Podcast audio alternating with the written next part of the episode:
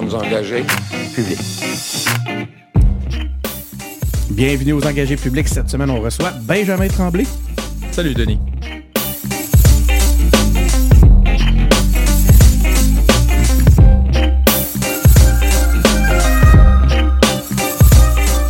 Donc, c'est ça, on reçoit Benjamin Tremblay. Euh, Benjamin, merci premièrement d'avoir accepté euh, l'invitation. Grand plaisir. Qu'est-ce que Benjamin Tremblay vient faire ici? C'est un balado sur l'engagement. Moi, je t'ai connu, Benjamin, euh, engagé. Tout ce que tu fais en géopolitique, en politique, un gros, on parlait là, même pas trois minutes avant que l'entrevue commence. On est, une passion pour la politique. Au-delà de ça, ce que j'ai envie de proposer à nos auditeurs, c'est, il y en a beaucoup euh, dans nos auditeurs, je sais, qui ont des, euh, des- des- qui font des balados, qui ont des chaînes YouTube, euh, ou qui y pensent, ou tu as, beaucoup aussi de personnel politique qui se demandent comment on, on peut lancer une- une- un canal pour venir contribuer à notre cause dans, dans- justement dans un contexte d'engagement. Puis je me disais, puis en fait, c'est toi qui me l'as proposé carrément de même quand on avait commencé, quand l'idée est, née de, de t'inviter aux engagés publics, tu m'as dit, parlons donc des modèles d'affaires, parlons donc de comment ouvrir un, canal de diffusion qui, qui performe. Parce que tu es dans les rares au Québec qui ont autant d'audience. On va y venir. Mais voilà ce que je propose à tout le monde. Puis encore une fois, merci d'avoir accepté euh, l'invitation pour venir nous parler de tout ça. Ben, c'est mon bonheur, vraiment. Je pense que c'est quelque chose qui est, euh, intéressant à discuter. Puis c'est rare qu'on a l'opportunité d'en parler avec quelqu'un qui aussi partage ces intérêts-là. Donc je suis euh, très heureux de le faire. Mais en fait, c'est- vraiment important à ton crédit, c'était un de ceux que je connais qui en parle euh, d'une façon le plus libre, avec beaucoup de transparence en fait. Les gens, on dirait qu'ils protègent leur information dans le milieu parce que justement les modèles d'affaires sont fragiles. Des fois, on veut pas tout dévoiler parce qu'on veut pas que nos, commanditaires voient que ça tient pas toujours sur du très, très, très solide. Euh, Puis ça, ben, ça rend la chose encore plus fascinante de t'entendre par rapport à tout ça. Mais avant de commencer, allons-y avec... euh, on va parler un petit peu de toi. On fait toujours ça aux engagés publics. On, on- on y va d'une... d'un... euh, moi, je dis tout le temps, tu sais, c'est qui le, le- le monde normal? Mais là, c'est parce que je parle à des politiciens. Puis la prétention, c'est que pour aller en politique, il faut pas être tout à fait normal. Mais de toute façon, moi, je perdrai pas mon temps là-dessus. Je, je suis ton ami, euh, on se connaît depuis longtemps. Je le sais que t'es pas normal. Fait que j'irai pas... Ça arrive. Ça sert à rien de chercher le gars normal. Quand même, Benjamin, parle-nous donc un peu de toi. En fait, d'où tu viens? Je sais que tu viens du Bas-Saint-Laurent, mais euh, pour, pour le bien de nos auditeurs. là. Chicoutimi, je dirais born and raised, Ah! mais ce serait très, très, très euh, prétentieux de ma part. Parce qu'en réalité, j'ai euh, passé à peu près 4 ou 5 ans euh, à Chicoutimi, de 0 à 5 environ, pour déménager ensuite dans le Bas-Saint-Laurent, dans le Ok, Kamouraska. ok, j'étais pas, euh, C'est là que j'ai grandi en fait, mais c'est pour ça que j'ai des donc un Tremblay du Saguenay, pourrait-on dire, Tremblay Cornette, avec beaucoup d'attachement encore, beaucoup de familles au Saguenay. Donc c'est une grosse partie de mon identité. J'y retourne encore très souvent. Puis bon, beaucoup d'amour pour la région.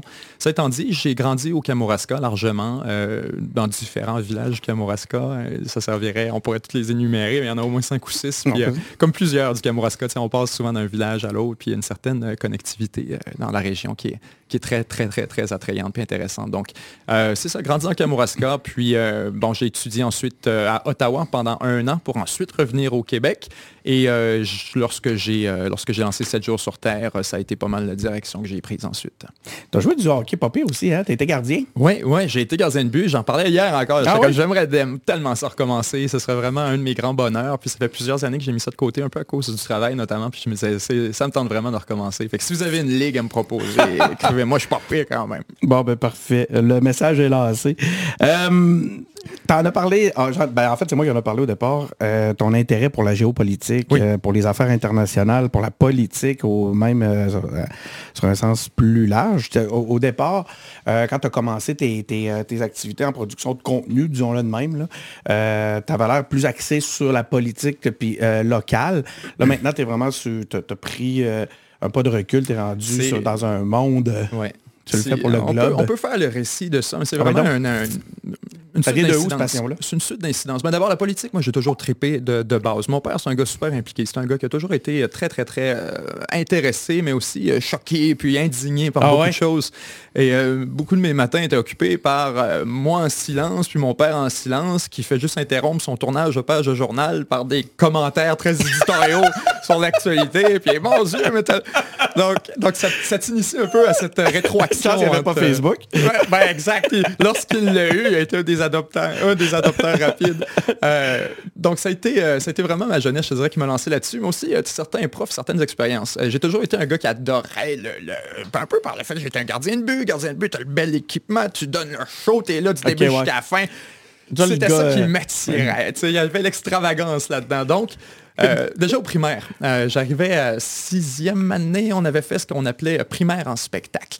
Et primaire en spectacle, je l'animais à ce moment-là. Par un prof à qui je dois donner tout le crédit du monde. Je l'ai croisé récemment à un bal finissant à Saint-Pascal. C'est un, prof qui a enseigné par la suite à mes petits frères, puis qui en a croisé quelques-uns. Mais euh, ce, que je voulais, euh, ce que je voulais lui dire, c'est qu'il faut que tu prennes beaucoup de crédit. Parce que arrive en sixième année, il organise non seulement primaire en spectacle, et il me donne euh, une grosse part dans, l'animation de ça. ça a été vraiment une expérience hyper intéressante, mais encore plus que ça, durant toute l'année, il nous fait faire pendant des après-midi de la politique où là, on se fait chacun un parti politique. Ben oui, un parti politique dans la classe. son nom? Yvan Lévesque. Yvan Lévesque, on te salue, Yvan. Mille félicitations. Et c'est un, un, gars avec tellement d'initiatives et qui a vraiment, je dis, changé ma vie à cet égard-là. Puis j'ai peut-être pas eu la chance de tout lui, euh, lui énumérer cette suite d'événements, mais ben, pour comprendre maintenant en quoi ça, ça, ça joue un rôle. Parce que c'est ça. Si tu fais faire un parti politique, et là, j'étais le premier ministre. Hey, j'ai tripé. T'es le premier ministre de ta classe. ouais, j'aime ça. La politique, c'est le fun. C'est à partir de ce moment-là. Bon, ça m'a un peu programmé là-dessus, mais surtout, c'est après, immédiatement, c'est ça, primaire en spectacle, qui se passe super bien. Puis là, je prends le goût de la scène, vraiment. Puis c'est devant, tu sais, les parents, puis les profs. Mais tu sais, c'est une petite salle, peut-être l'auditorium, tu sais. Fait que c'est assez pour te donner la piqûre. Et euh, sortant de ce spectacle-là, qui ont fait à peu près quatre ou cinq représentations pour différentes régions, et lorsque ça se termine, le téléphone sonne à la maison. Moi, j'ai peut-être 12 ans, je ne sais pas quel âge j'étais en sixième année, 12, 13 ans tout au plus. Et il dit, Benjamin, aimerais-tu ça de faire de la TV? C'était la TV locale de Saint-Pascal, TVCK, qui voulait faire une émission de télévision. Oui, euh, exactement. Puis si vous googlez Sois jeune et tais-toi, vous allez peut-être même trouver des extraits de cette émission-là avec Jeanne Benjamin qui disait Bonjour, bienvenue à Sois jeune et tais-toi cette semaine. et c'était ouais, deux, malade. deux entrevues avec euh, deux personnalités locales de la région qui étaient soit bon, euh, des députés. J'avais eu M. Claude Béchard notamment, une des dernières ah, entrevues de M. Béchard d'ailleurs. Euh, ça, je l'ai comme juste réalisé la magnitude de ça par après. Mais j'étais très jeune, mais ça m'avait vraiment donné le goût à ce moment-là de dire, wow, la com, la TV, la radio. Je, tripais sans savoir que c'était là-dessus que je tripais. Fait que tout mon secondaire, je savais un peu où je voulais aller, relations publiques, com, euh, politique, mais c'est tellement large, tellement... Et tout ce que je visais comme job là-dedans, il y avait quelque chose qui me plaisait pas. Tu vas être attaché politique. comme, je voyais déjà que la game politique était un peu nuisible. Je voyais déjà que c'était comme très partisan, que ça m'embêtait, ça. Donc, Arrivé à la fin du secondaire, euh, il y a un gros problème, c'est ça. Moi, j'ai joué au hockey beaucoup dans mon secondaire, puis j'ai quitté la maison très jeune. J'ai quitté à 14 ans pour aller jouer au hockey à l'extérieur. Oui, c'est ça, parce que tu jouais quand même euh, de l'élite, Exactement. Oui, j'ai été joué euh, ben, en Gaspésie, l'entrée de la Gaspésie à Montjoli. C'est un peu aussi exagéré de dire Gaspésie, mais techniquement, à Montjoli. Je pense que c'est là que ça commence. oui, c'est ça, exactement. Puis j'ai adoré aussi, ça a été vraiment une, année fantastique. Mais là, quand je suis revenu, nous, on a un cégep à Rivière-du-Loup qui est à écoute, 15 km de chez nous. Fait que mon père m'avait assez présenté à ce moment-là. Moi, je reviens d'une année à l'extérieur, j'habitais déjà plus chez mes parents. Et là, mon père m'a dit, écoute, si tu vas au cégep, tu vas à Rivière-du-Loup. Euh, à moins que tu aies besoin d'aller à l'extérieur à cause de ton programme, mais là, si tu vas habiter à la maison, on ne prendra pas un appart à 15-20 minutes, puis ça n'a pas d'allure. Là, le jeune de 16 ans. Tu avais déjà pris l'habitude, toi, de c'est ça, le, jeune Benjamin de 16 ans est un peu choqué la théorie de retourner à la maison et de sous les, règles de la maison. Fait que là, je me mets à googler pour voir qu'est-ce que je peux faire avec ça. Et euh, l'Université d'Ottawa à ce moment-là, ah, en, Ontario, qui permettait de sauter le cégep, littéralement. Euh, autrement dit, tu pouvais passer du secondaire 5 euh, directement à l'Université d'Ottawa. Puis moi, étant né, c'est ça, début, à fin, septembre, en fait, j'étais comme dans la limite pas mal pour rentrer dans, dans mon année, autrement dit. Donc, ce que ça me donnait comme option, c'était de rentrer à l'université super tôt. Je savais pas ça. ça m'a fait rentrer à l'université. à l'université à 16 ans. À 16 ans, exactement. Ce qui m'a permis de, c'est ça. Moi, j'avais comme plan de faire un an deux ans, trois ans à l'université. Là-bas, c'est quatre ans le bac. Mais j'allais revenir au Québec éventuellement. J'avais une blonde au Québec à ce moment-là que j'aimais beaucoup. C'était mon high school sweetheart. Et c'était dans mes plans de revenir vraiment au Québec pour ça.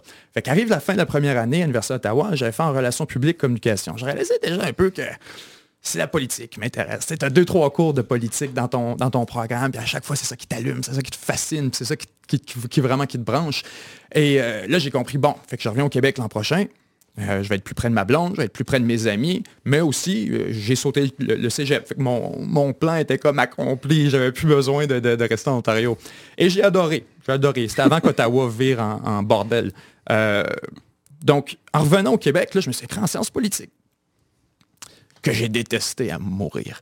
Parce que en arrivant ici, là, ce que je constate, c'est que moi, je me disais, séance politique, les gens vont être très sophistiqués politiquement. Ils ne seront pas des vendus d'un bord. Tu t'es frappé au... Boy, euh, was I wrong. Ah, je me suis... frappé à des, des, gens qui étaient trop euh, partisans. Ben, exactement. Moi, ce qui m'intéressait, c'était de voir à quel point la politique est un, est un, un, exercice fascinant. Puis à quel point c'est aussi, c'est... Euh, c'est au cœur des, c'est au cœur de qui on est, c'est au cœur de notre identité, c'est au cœur de...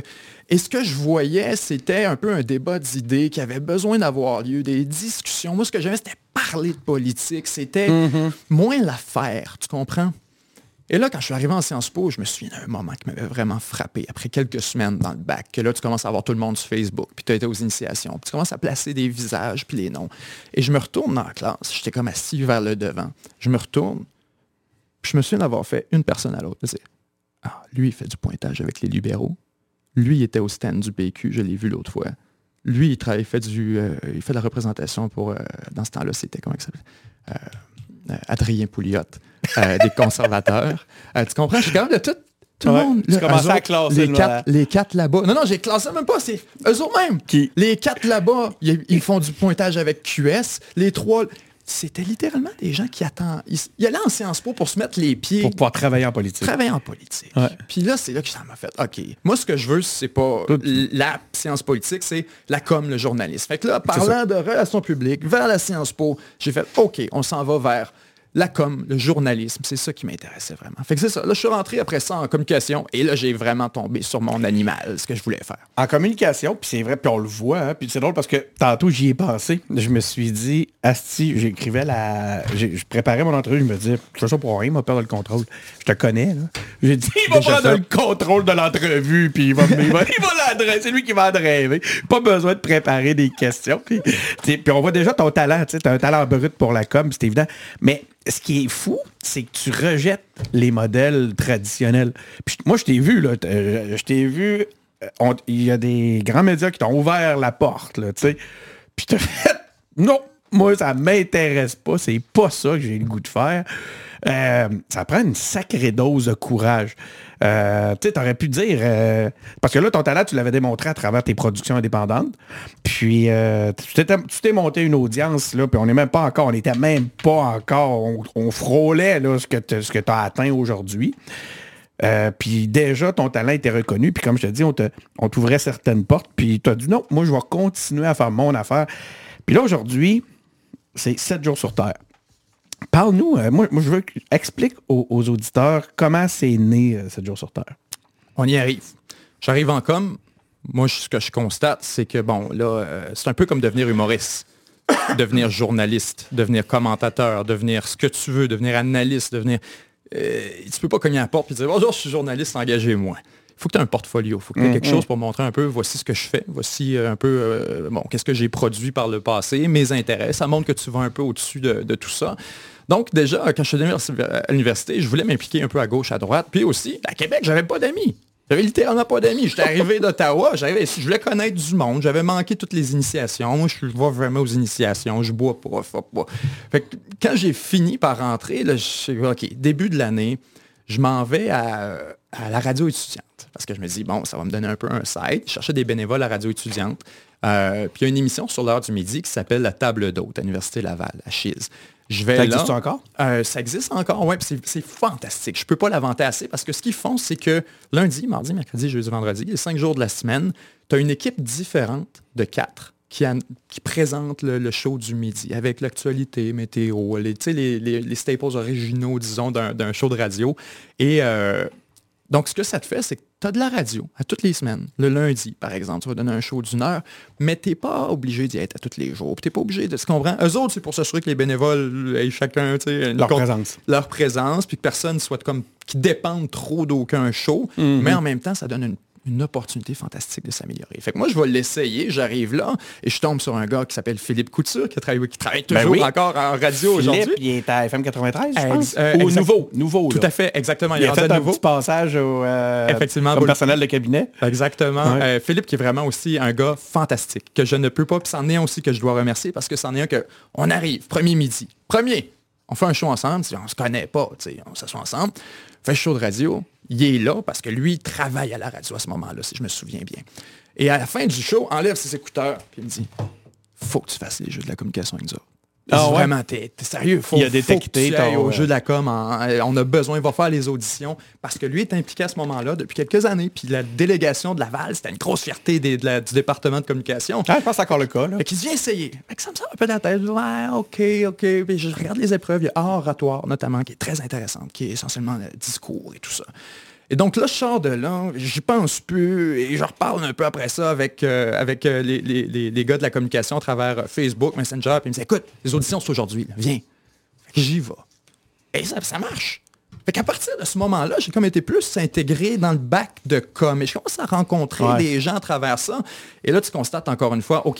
Que ça le pont si entre tes veux- passions. là. Ouais, et tu réalises qu'il y a plein de gens talentueux, comme je te disais tantôt. Si tu Mhm. veux une job dans le milieu, t'es mieux d'être Attelle-toi. T'es mieux d'être attelé. Fait que là, arrive après la radio, justement. Je continue à faire de la radio étudiante avec Phil Couture en parallèle à ça. C'est le fun aussi, puis on a du plaisir. Arrive la fin de l'année, ils veulent un projet. Il y a comme un appel à la radio Ah, ah! étudiante pour des projets qui pourraient être insérés dans la grille horaire. Puis moi, je pitch 7 jours sur Terre. À ce moment-là, À ce moment-là, à c'est radio une marque étudiante, qui existe depuis aussi longtemps? à Chiz en Ah, moi, ça, je savais pas ça. 15. Ouais, je savais que, je, je savais ça, que tu avais commencé ça de même, mais je savais pas que dès, le jour pas ça. 1, c'était la marque, 7 jours, c'était le nom 7 jours sur Terre. Puis c'était avec deux collègues qui étaient en- dans les relations internationales, euh, dans les hautes relations internationales, qui est quand même un programme aussi très prisé à l'Université Laval. euh, et ces gens-là, donc, le voyaient plus dans un... Tu vois, moi, je, je venais de la com. Mes collègues, mes deux autres collègues avec qui je faisais 7 jours sur Terre, ce show-là, était plus du côté re- hautes relations internationales. Fait que pour eux, c'est un projet plus académique. Pour moi, c'est plus un projet professionnel, où je voulais l'utiliser comme une plateforme.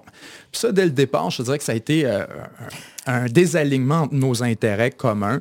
Euh, Tu parles de tes, collègues à ce moment-là. Ouais, exactement. Fait que ce que ça a fait, c'est qu'on a fait 1, 2, 3, 4, 5 shows. Et que ça ne levait pas, là. Ça ne levait pas pantoute parce que tu fais des shows sur, de une heure et demie sur la guerre au Yémen, à Chiz, à Radio étudiante de l'Université Laval. Qui écoute ça, man? Personne. Donc, là, ça lève pas. Puis moi, ça m'enrage parce que c'est bon ce qu'on fait. C'est vraiment Ouais. bon, honnêtement. Ouais. Ils connaissent ça, puis ils sont bons, puis eh, ils sont fantastiques eux-mêmes. Donc, ce que moi, je voulais faire, c'était l'amener au prochain niveau. J'ai écouté, on va rentrer des caméras dans le studio, littéralement. Ouais, on va prendre juste un, un segment de 3-4 minutes, puis on va le mettre sur Facebook. On voyait déjà à ce moment-là que ça s'en allait en direction plus, tu sais, partage de vidéos. Fait qu'on commence à faire ça. Je commence à faire ça. J'achète des caméras, j'installe tout ça. J'arrive une demi-heure avant, j'installe toutes nos affaires. Du début jusqu'à la fin. Elle me regarde un peu comme j'étais un extraterrestre. Et à la seconde qu'on met les vidéos, soudainement, là, tout le monde que je croise, hey, c'est bon ce que tu fais, euh, cette Là, jour sur Terre, là, là, j'envoie un gauge pour voir jusqu'où ils... Et à chaque fois, je réalise qu'ils n'ont rien regardé de plus que le 3-4 minutes qui a été sur Facebook. Ils vont Ouais. parler de cet extrait. Que là, on a mais- déjà là, un je- apprentissage intéressant. Hein? Là, je fais comme, OK, là, c'est le format vidéo, clairement. C'est le format... que moi, je donne des cours en, en balado et streaming. Je suis stratégie numérique. Je me fais, c'est la question, je pense que je me suis fait le plus poser dans ma vie. C'est combien de temps il faut que ça dure, mes contenus? Ben, c'est là, on va y arriver aussi à le développement qu'on a pris de un plateforme premier apprentissage. C'était mon premier gros Là, tu apprentissage. c'était trois minutes, ça marchait bien. Ben, ben, pas nécessairement trois minutes, c'est surtout le vidéo qui était fort. C'était le vidéo qui permettait aux gens de mettre des visages. C'était aussi comment les gens consomment le contenu. Je voyais qu'il y avait une, une avenir, un avenir très fort là-dessus. Puis les podcasts, on est en 2015. Hein? C'est un autre environnement, c'est un autre écosystème. C'est encore très, très, très embryonnaire au format audio. C'est la radio ou les vidéos, un petit peu de TV. Euh, à ce moment-là, les podcasts sont plus faibles. Spotify lui-même est encore sur le départ. Tout le monde est sur le départ. Fait que, à ce moment-là, nous, c'était vraiment Facebook qui était la plateforme destinée à tout ça. Et mets-toi contexte, 2015, c'est juste avant l'arrivée de Donald Trump. Euh, c'était avant que, que les choses virent weird. C'était quand tu... Je sais pas ce qu'on comprend, c'était ouais. venait juste d'arriver. C'était comme ah, Obama est au pouvoir aux États-Unis. C'est comme c'est ça fun and games. Ouais. Fait qu'à ce moment-là, nous autres, on, on était vraiment dans une atmosphère aussi qui était très joviale. On faisait ça. Puis à partir du moment où on commence à produire des, des vidéos, moi je vois, OK, c'est là, il faut qu'on aille. Fait que je leur dis, écoute, on va faire des formats vidéo. À place de faire, en fait, en complément de notre heure et demie qu'on parle de la guerre du Yémen, on devrait faire là un 5 minutes, scripté, semi-scripté, où ce que tu résumes les points principaux qu'on a numéro cette semaine. OK, voici ce qui s'est passé à peu près. Euh, tel point, euh, c'est ça, les acteurs principaux de la guerre, euh, les intérêts de- des Américains, les intérêts des Russes. On décrivait à peu près tout ça et il fallait rien savoir. Hein? Rien savoir voyons, du ça. tout. Et là, après suite de ça, là, je poussais en disant, ben OK, ben, on peut-tu se prendre un studio? On va faire notre propre studio. On va louer un local à l'Université Laval. Parce que là, on était dans le studio de la radio à ce qui était vraiment pas optimal. On a une petite fenêtre ouais. de temps. Fait je dis, on va se louer un studio à l'Université Laval. Euh, on va installer des caméras en permanence, puis on va vraiment avoir notre espace. Et là, ils vont me dire, ah, OK. Ah, mais moi, j'avais ça dans la tête pour dans trois ans. Toi, t'étais déjà prêt. Et ça, cette phrase-là m'avait marqué. De dire, ben voyons, mais vous voyez pendant trois ans encore faire des shows à l'Université Laval dans Chiz. Et là, je comprenais que c'est vraiment pas, c'est pas de leur faute. C'était des intérêts différents. Ah oui. Ils faisaient pour des raisons académiques, purement de plaisir. Moi, c'est un projet professionnel. Fait que là, est arrivé un clash où on s'est carrément séparés. Où moi, j'ai dit, écoutez, ben, à ce moment-là, j'avais le nom, j'avais tout fourni la- l'affaire au complet, c'était mon projet. Fait qu'eux ont décidé littéralement de, bon, on sort de ça. Euh, ça a été d'un semi-commun accord, hein, parce que quand ça s'est passé, c'était vraiment un désaccord profond sur la direction que ça devait prendre. Lorsque on se sépare, là, je pars avec 7 jours sur Terre dans une formule totalement différente, à me dire, ça doit être des vidéos, ça doit être scripté, ça doit être fort. Mais là, je me lance encore sur la même formule, des sujets internationaux. Où là, je parle pendant 5-10 minutes de la guerre au Yémen. Euh, euh, ouais. Deux fois, trois fois, quatre fois, cinq fois. Ah, vierge, il se passe rien. Jusqu'à ce que, merveilleux cadeau de la vie, Justin Trudeau s'en va en Inde et se déguise. Et ça, ça fait vraiment les manchettes. Et ça, ça marque l'imaginaire. Mais encore plus que ça, moi, ça me donne un beau pont. Je faisais déjà de l'actualité internationale. C'était un peu mon créneau depuis cinq ou six vidéos. Puis comment je le voyais, je me disais, encore une fois, le, du portfolio, je me dis, je vais prendre ça éventuellement, puis je vais l'amener à un média, puis j'aurai 7 ou 8 vidéos. Je vais dire, regarde, j'ai fait le montage, j'ai fait le script, j'ai fait euh, le- le- le, Avais-tu commencé tes collaborations avec... euh, je sais que tu as eu des collaborations beaucoup avec la radio. Pas encore à ce moment-là. Pas encore à ce moment-là. Il a fallu que 7 jours sur Terre décolle en premier. Lorsque j'ai fait 7 jours sur Terre, à ce moment-là, euh, j'arrive un peu devant la réalisation que les gens sont intéressés par les dossiers qui les concernent. Parce que Justin Trudeau, quand il s'en va en, Inde, il y a oui la question des déguisements qui est extrêmement intéressante, mais encore plus que ça, c'est qu'il amène un gars appelé Jasper Latoile, qui est un, un meurtrier condamné, ou du moins quelqu'un qui a, Ah oui. il a essayé une tentative de meurtre, je- je me ou un meurtrier condamné, une tentative de meurtre. j'ai- tu me rappelles Sur un cette ministre indien. histoire-là. Oui, oui, oui. Ça a été un désastre. C'était un désastre diplomatique Ah pour le Canada qui était euh, beaucoup plus profond que ce qu'on voyait. Parce qu'il y avait toute la question cycle là-dessus. Il y avait aussi euh, le- le- le- justement les déboires diplomatiques de Trudeau, les raisons pour lesquelles il faisait tout ça. Euh, Trudeau était vraiment aussi, tu avais Jack Metzing qui venait un peu d'arriver dans le paysage politique canadien, qui était lui-même un cycle. Donc, avec cette, toute cette, cette dynamique euh, géopolitique, disons-le, comme dans géostratégique, mais aussi purement électorale et politique, qui était très intéressante. Je fais une vidéo là-dessus, en utilisant, oui, comme point de départ, les déguisements, et là, ça explose. C'est ta première vrai. vidéo qui... C'est la première qui marche pour vrai sur Facebook. Parce Quand tu dis marcher pour vrai, parle-nous de chiffre un peu, là, ça donnait C'est quoi? dur à dire. Facebook était tellement plein de merde à ce moment-là. Il donnait des chiffres n'importe quoi. Il Mais disait, quand même, là, ça euh, un- tout le monde avait un des- million de visionnements. C'est dur à dire. Tu C'est avais eu combien de visionnements? Lui, il disait peut-être un million cuck, mais c'est les partages qui étaient plus une donnée fiable que tu pouvais eu vérifier. combien? C'est encore 40 000, 50 000 Aïe, partages. Qu'à ce moment-là, sur Facebook au Québec, c'était beaucoup. Puis c'est ça à mesurer quand tu es dans ton appart chez vous, tu te rends pas compte. de, tu Ton, ton premier... euh, t'as fait face à un premier succès viral. Ouais, puis t'as pas, t'as pas de contexte vis-à-vis ça. Fait que, bon, ce que j'ai compris surtout, c'était Ah! Fait qu'on voulait entendre parler de, de, de mime, mais au sens littéraire de la chose. Vous voulez des références culturelles connues, des images, Et des ouais que vous puissiez comprendre. Fait que là j'ai fait, Ah, c'est moi qui parle pas des bonnes affaires, c'est à moi à présenter ça autrement. Et c'est là qu'on est rentré plus, je dirais, je suis rentré plus dans la vulgarisation. On va dire, on va prendre, puis au sens pas vrai, au sens grotesque hein. ou grossier du sens, mais vraiment au terme de, de gars, prendre quelque chose de très complexe, puis présenter, c'est pas si compliqué que ça. Là, On a remonté le contexte historique, mais là encore là, on est sur Facebook. À ce moment-là, tu me dis le format, qu'est-ce qui marche, la durée, il n'y a pas de réponse. La réponse dépend de où vous êtes, puis sur de quelle plateforme vous êtes. Parce qu'à ce moment-là, on est, je suis sur Facebook. Facebook, 2015, 2016, 2017. On est dans une période où c'est des vidéos très courtes qui doivent être virales. Pourquoi? La discussion est très simple. Comment fonctionne Facebook? Comment il monétise ta plateforme?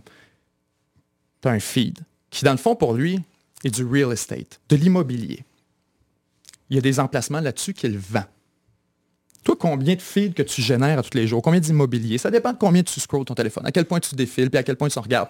Maintenant, si disons que tu as 15 pieds, ta vidéo, prend combien de place?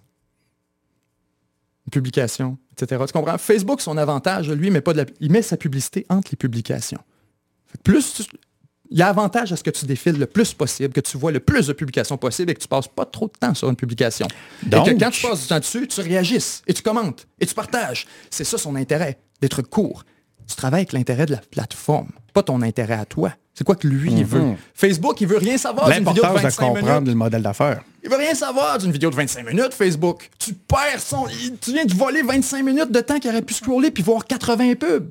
Là, il regarde une vidéo, puis Facebook, ils en mettent pas de pub pendant les vidéos. Fait que lui, il taillit quand t'arrives avec une vidéo, il est comme... D'une heure. Bro, get done with it. Genre, sérieux, là, ça dure 20 minutes. Fait qu'il veut rien savoir de ça. Maintenant, t'arrives sur YouTube. C'est quoi la plateforme? Son intérêt, c'est que tu t'assois, que tu touches plus à rien. Parce que lui, il te passe la publicité pendant la vidéo. Fait que là, tu as intérêt à avoir du contenu plus long tu as intérêt à aller plus en profondeur, à prendre les gens vraiment, puis à créer une relation qui n'est pas basée sur la viralité, sur le punch, sur le... Et ça t'amène à apporter des sujets différents. Donc, Facebook, à ce moment-là, puis on revient à pourquoi tu parlais plus du Québec? Ouais. C'est pas tellement ma décision. C'est encore une fois, c'est qu'est-ce que la plateforme veut? C'est parce qu'à ce moment-là, comment est-ce que tu fais pour générer du trafic sur une publication sur Facebook? Facebook, on se met, se remet dans le contexte encore de l'époque, il, il te présente ce que les amis partagent ce que les amis réagissent, que les amis regardent. Telle personne a aimé telle affaire, a commenté telle affaire, a partagé telle affaire. Tu dois passer par les gens. C'est comme ça. L'algorithme n'a pas d'importance pour Facebook. C'est les gens. Donc, tu dois les toucher, les convaincre, leur expliquer à la fin que, gars, si tu penses, partage-le, commente-le, et, là, tu réussis à avoir du trafic. Et ça, c'était vraiment le point de départ. Donc, tu es sur Facebook, tu peux pas parler avec des gens en France ou en Europe ou en, Angleterre pour la simple et bonne raison que tu dois partir par les réseaux organiques d'amis locaux. tu parles du Québec, tu parles d'enjeux qui touchent les gens. Et c'est là vraiment que ça nous a forcé à parler du Québec. Maintenant, faisant transition vers YouTube, surtout en voyant que Facebook était vraiment sur le, le downfall. Le déclin. C'était assez, oh, c'était assez triste de voir ça aller. Puis c'était un peu une alarme aussi. Toi, tu le voyais dans tes chiffres? Pas dans nos chiffres. Nous autres, on, flottait encore là-dessus. Puis c'est pour ça qu'on a décidé vraiment de faire la transition à ce moment-là. Parce que je voyais la direction dans laquelle c'était en train de se diriger. Je voyais qu'il y avait une nécessité de wow. Puis je parlais avec des gens que ça me déconnectait complètement. Puis je suis sûr que tu sais de qui je parle. On ne nommera pas. Mais un gestionnaire de fonds très actif dans le milieu indépendantiste qui avait tout mis ses meubles dans Facebook. Et que j'ai j'essaie d'avoir des discussions comme ça. Ben, on vit-tu sur la même planète?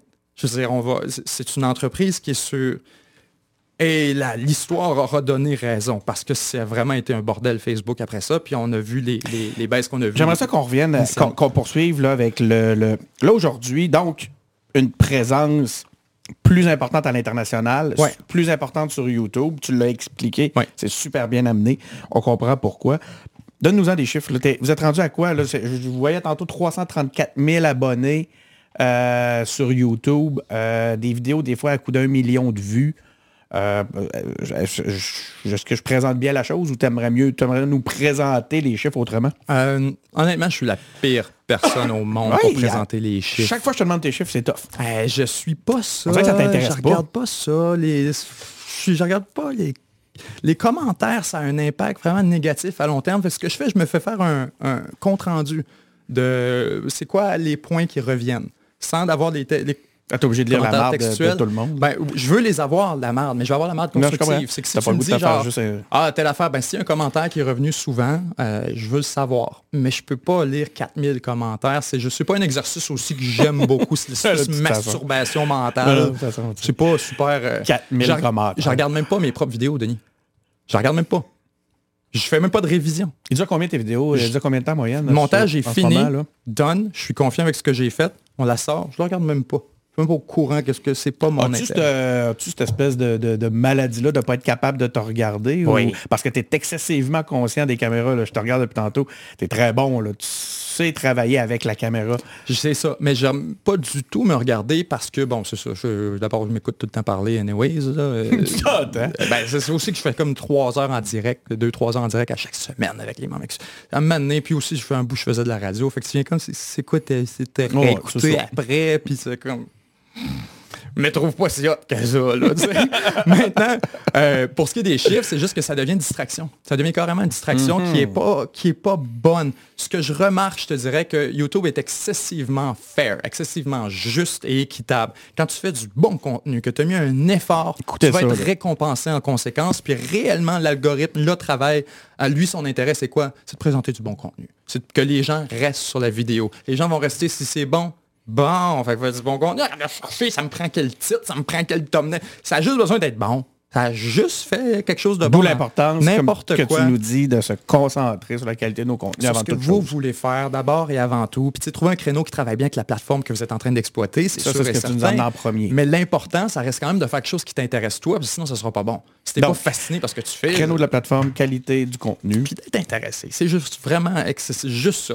Maintenant, pour ce qui est des chiffres, euh, c'est ça. Moi, nous, la grosse importance, c'est surtout d'avoir euh, une communauté qui est impliquée, qui est Mhm. intéressée, puis qui croit à ce qu'on fait, qui croit que c'est important d'avoir justement ce regard alternatif-là sur des dossiers qui sont très complexes, qui sont parfois ignorés, qui sont parfois laissés de côté, et qu'on va vraiment faire le long préambule historique, puis qu'on va s'imposer des détours que les autres ne font pas nécessairement. Quand tu une communauté euh, qui est prête à appuyer, beau temps, mauvais temps. Ce que nous, ça nous permet, c'est de prendre du recul, de prendre le temps nécessaire pour produire quelque chose, de pas toujours être dans le rat race à courir après une sortie de vidéo à tous les quatre jours. Puis ça, ça devient ex- excessivement nocif. C'est quoi votre... euh, vous sortez une vidéo, c'est quoi votre, le, le- Il n'y en la a fréquence? pas. Il n'y en a pas. Tu y vas Il n'y en... a pas. Ça sort quand ça sort. Ça crée moi patience. Donc... Ça, ça- vas-tu 80% de mes Pourquoi messages, tu le dis comme ça. C'est parce que tu te fais souvent Ben oui, demander, le le monde te pousse. Sort Quand est-ce la prochaine vidéo? Je comprends, je comprends ça, c'est sûr et certain. Maintenant, c'est parce que ça prend le temps que ça prend. Euh, récemment, je me suis lancé sur... euh, on était sur la France-Afrique. J'étais naïf. Moi, je me disais, ça va prendre un mois, peut-être. Ça a pris deux mois, deux mois et demi. C'est compliqué. Parce que... Hey, ouais, là. Hey, D'ailleurs, je t'avais rarement vu dans, dans ces vidéos-là. On dirait que t'as pogné de quoi, man, sur l'injustice que t'as vue à travers cette histoire-là. Ben, ça fait partie de ce genre de truc. À un moment il faut que tu sois impliqué dans l'histoire, que tu touches. Parce Ouais. que si tu passes des journées à lire quelque chose qui t'intéresse pas, puis il faut que j'ai envie de le raconter. Hmm. Il faut vraiment que j'ai envie de le raconter. Si tu es assis dans une discussion qui t'intéresse pas, ça prend 14 secondes. Puis quelqu'un avec des synapses fonctionnelles est capable de voir que ça t'intéresse pas. Puis est capable de voir c'est une discussion insipide. Puis ça, ça, ça paraît. Maintenant, pourquoi que le monde a le bon contenu? Parce que c'est stimulant, c'est intéressant. On a besoin d'être d'accord avec quelqu'un pour dire que ah, c'est a pretty good show. Maintenant, le- pour ce qui est de, de 7 jours sur Terre, puis avec les chiffres, puis comment qu'on travaille avec ça, c'est vraiment de dire, quand on arrive au bat, perds pas le temps de personne. Pourquoi? Parce que Qu'est-ce moi, que j'ai pas, moi, j'ai pas de TV chez nous. Qu'est-ce que ça veut dire quand on arrive au bat, perd pas le temps de personne? C'est là que je viens. Quand moi, j'ai pas de TV chez nous. J'ai une TV, mais j'ai pas la, la télévision. Non, non, vrai t'as pas- je pas regarde sur- YouTube, je regarde beaucoup de, contenu en ligne. Je suis très millénial là-dessus. Puis, euh, le contenu que je regarde, je le sélectionne en fonction de... Je fais-tu confiance? Cette chaîne-là, les quatre dernières vidéos étaient incroyables. Ouais, Mané, quand ça fait quatre vidéos, il y en a trois là-dessus que tu finis pas. Parce qu'après le tiers, tu fais, ah, pas si bon que ça. Là, tu passes à autre chose. À un moment donné, ça vient changer ton réflexe de sélection que s'il y a une chaîne, que moi, elle va beau sortir une vidéo aux 4 mois, mais à chaque fois, je, je mets, tout, je mets tout de côté. Tu vas avoir. Je veux regarder, je sais que sa vidéo de 40 minutes, il faut que j'aille au moins 50 minutes devant moi. Parce que je veux m'asseoir, je avoir le temps de la regarder, puis vraiment de l'apprécier pour ce que c'est. Il y a de ce genre de contenu-là. Puis lequel des deux qui me marque le plus? Tu comprends? Lequel des... Fait que ça, j'ai compris ça assez vite. C'est ça, que je veux dire, par perdre pas le temps de personne. Parce que sinon, ça va, ça va nuire à tout le reste de, ton, de, ton, de Ton ta projet. production. Parce que tu me feras plus confiance. Mais quand je veux te parler de quelque chose, je me présente au bat.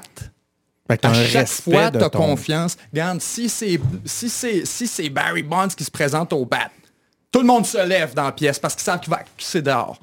À chaque fois. Mais on le sait, c'est genre se lever tout de suite, c'est déjà un circuit. Mais c'est la même raison pourquoi il faut que tu fasses du bon contenu à chaque fois. Parce que tu veux, quand tu arrives au bat, t'as beau pas arriver au mar, ben, toutes les games, t'as beau arriver une fois toutes les trois. Quand t'arrives, tu veux que les gens mettent tout de côté, qui regardent c'est quoi que tu as à dire parce qu'ils savent que tu n'as pas à perdre leur temps. Fait que là, quand ça arrive dans une mécanique à sortir des vidéos à tous les cinq jours parce que tu veux sortir une vidéo, parce que tu as besoin de ça pour te sentir relevant, t'es dans la mauvaise Ou direction. que tu t'es donné des objectifs de performance finalement que on comprend pas trop d'où qui ça valent vient. rien. On est sur le web pour ça. Fait qu'à partir du moment Ouais, que ça, tu rentres là-dedans, tu te nuis tellement parce que Ça, tu là, perds le temps du monde. Ce que tu viens de dire là, on est sur le web pour ça. C'est, je pense qu'il y a une base des réponses. Il y a une base de réponse sur ce que je te demandais tantôt à savoir. Tu as rejeté le modèle traditionnel rapidement dans, tes, dans ton équation. Là. Puis je pense que là, là, ça, il y, y a un élément de réponse là-dedans. Avant de poursuivre, je serais curieux de t'entendre. Tu sais, euh, là, c'est ça. Fait que là, euh, écoute, ton, ton audience est internationale. c'est au-delà du, euh, du Québec maintenant. euh, parce que tu as des sujets aussi internationaux des grosses audiences. Puis là, tu as dû, pour ça, changer ta tonalité. J'aimerais ça t'entendre là-dessus. Parce que c'est, ça a été, on entend, tu sais, quand tu vas lire un peu les commentaires, tout ça. Chers amis, bonjour et quel bonheur de vous retrouver. Attends, attends, tu vas nous le refaire. Tu regardes la caméra, fais-nous en eux, OK? Chers amis, bonjour et quel bonheur de vous retrouver. Cette semaine, vous le devinerez, sera question du dossier de l'heure dans l'actualité internationale, la question israélo-palestinienne. Pourquoi? Parce que c'est compréhensible. Puis Chris, 20% de l'audience est au Canada. Ben oui, 20 la réponse était évidente. Le cinquième de notre audience est au Canada. Si tu veux, ça veut dire encore moins au Québec. Il y a peut-être un 18-19%, dans beaucoup en, en Acadie, en Nouveau-Brunswick, euh, Saskatchewan, etc. Beaucoup de communautés francophones qui regardent du contenu.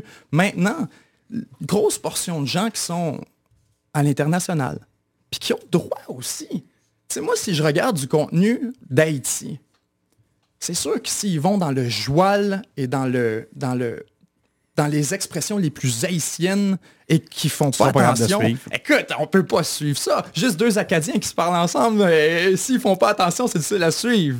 Maintenant, quand tu arrives dans un contexte international où ton intérêt à toi, non seulement c'est de sortir du Québec, mais c'est aussi pourquoi je fais ça?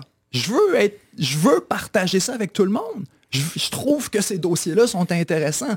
Maintenant, là, si tu as le choix entre être à 100% Québec dans la manière de parler ou d'être à 100% français de France, je je veux pas être ni l'un ni l'autre. C'est juste de se là. rejoindre à quelque part entre les deux pour que tout le monde comprenne. Fait que ça, je suis, je comprends la critique qu'on va me dire Ben, tu la- devrais pas le faire, c'est un, un- un renier du Québec ou quoi que ce Moi, je le vois pas de même, je le vois comme une manière. renié ta tribu, ben, Ben, je, le, je le vois comme une manière de faire rayonner le Québec, Denis. Oh, j'aime De ça. dire combien de monde vont me dire ils connaissaient pas le Québec, ils connaissaient pas que les Québécois étaient comme ça en géopolitique, ils savaient pas qu'on avait cette, cette neutralité-là. Puis ça, d'ailleurs, moi je suis sûr que c'est à cause de notre position dans le monde. Les meilleurs que j'engage, c'est toujours des Québécois. J'en ai Hey, de partout dans le monde te employés. de Les ça. meilleurs, c'est des Québécois. Vous êtes combien? C'est que vous êtes combien? C'est quoi l'équipe euh, 7 jours sur Terre? Je sais que ça bouge parce que euh, c'est- la nature même du, de la job, mais tu as besoin de combien de monde pour produire ça? Là? Ça dépend du projet dans lequel tu t'embarques. Normalement, je te dirais, c'est environ trois recherchistes euh, qui se divisent le, le- le projet en différents pans. Moi, c'est sûr, j'ajoute ma dimension là-dessus par après. Ce qu'on fonctionne, c'est qu'à partir du moment où on, on choisit un sujet, on lance le dossier en recherche. Ce dossier-là, moi, c'est comme ma base. Je veux pas partir de ma, propre opinion niaiseuse sur un dossier quelconque. Si je veux parler de qu'est-ce qui se passe avec l'Allemagne, si je veux parler de qu'est-ce qui se passe avec l'Ukraine en ce moment, il faut que j'ai vraiment la meilleure revue de presse complète de tous les bons éléments. Fait qu'eux vont vraiment épurer tout ce qui se dit dans l'actualité. Toutes les analyses, toutes les données qui sont pertinentes, puis faire des bullet points, faire des points, euh, de- des points saillants que moi je peux ensuite réviser, identifier ce qui est important dessus pour le récit que je veux construire. À partir du moment que ça c'est fait, de ces trois recherchistes-là, euh, c'est sûr qu'on va travailler plus au niveau du script. Le script, je le fais entièrement Donc, il y a un tout news seul. desk. Ben, ça dépend comment tu veux le voir, c'est ça, parce que tout le monde travaille vraiment Un gros en silo. éditorial. Je le verrais pas comme ça, parce que c'est très en silo. C'est très, très, très en silo. Les recherchistes travaillent très peu avec le montage. Euh, les, les archivistes travaillent très peu Mais il y a avec une sélection au point de vue des sujets. Vous avez, vous avez quand même. C'est toi qui es le centre Ouais. d'un réseau en étoile? faut, il faut. Ou, ouais, mais Il faut. où tout le monde est autour de la table lorsque vous sélectionnez vos Non, je suis au centre et je prends toutes les décisions de manière très égoïste. Parce que, euh, la même projet. raison que je te disais tantôt, non, parce que ça sera pas bon sinon. Demande-moi, il y a vision. six mois, qu'est-ce qui se passe euh, au Gabon? Je, je sais pas, puis ça m'intéresse pas. Plus ou moins. Puis ça, si tu me demandes de faire un dossier, ce sera pas bon. Parce que à ce moment-là, ça m'intéresse pas. Mais trois mois après, il arrive un coup d'État euh, au Mali, en arrive un autre au, au Burkina Faso, il arrive un autre. Et là, je me dis, ben là, la question m'intéresse. Et là, je tombe là-dedans, puis là, hein, j'ai le goût de faire de. Puis justement, je vais faire une heure ensuite sur le Gabon, sur le Burkina, sur les pays Mais- de la France-Afrique. Mais il faut que ça m'intéresse. Benjamin, tu as développé un flair quand même pour ce qui est des contenus en ligne, j'ai l'impression. Je t'écoute, là, je veux dire. Et comment tu.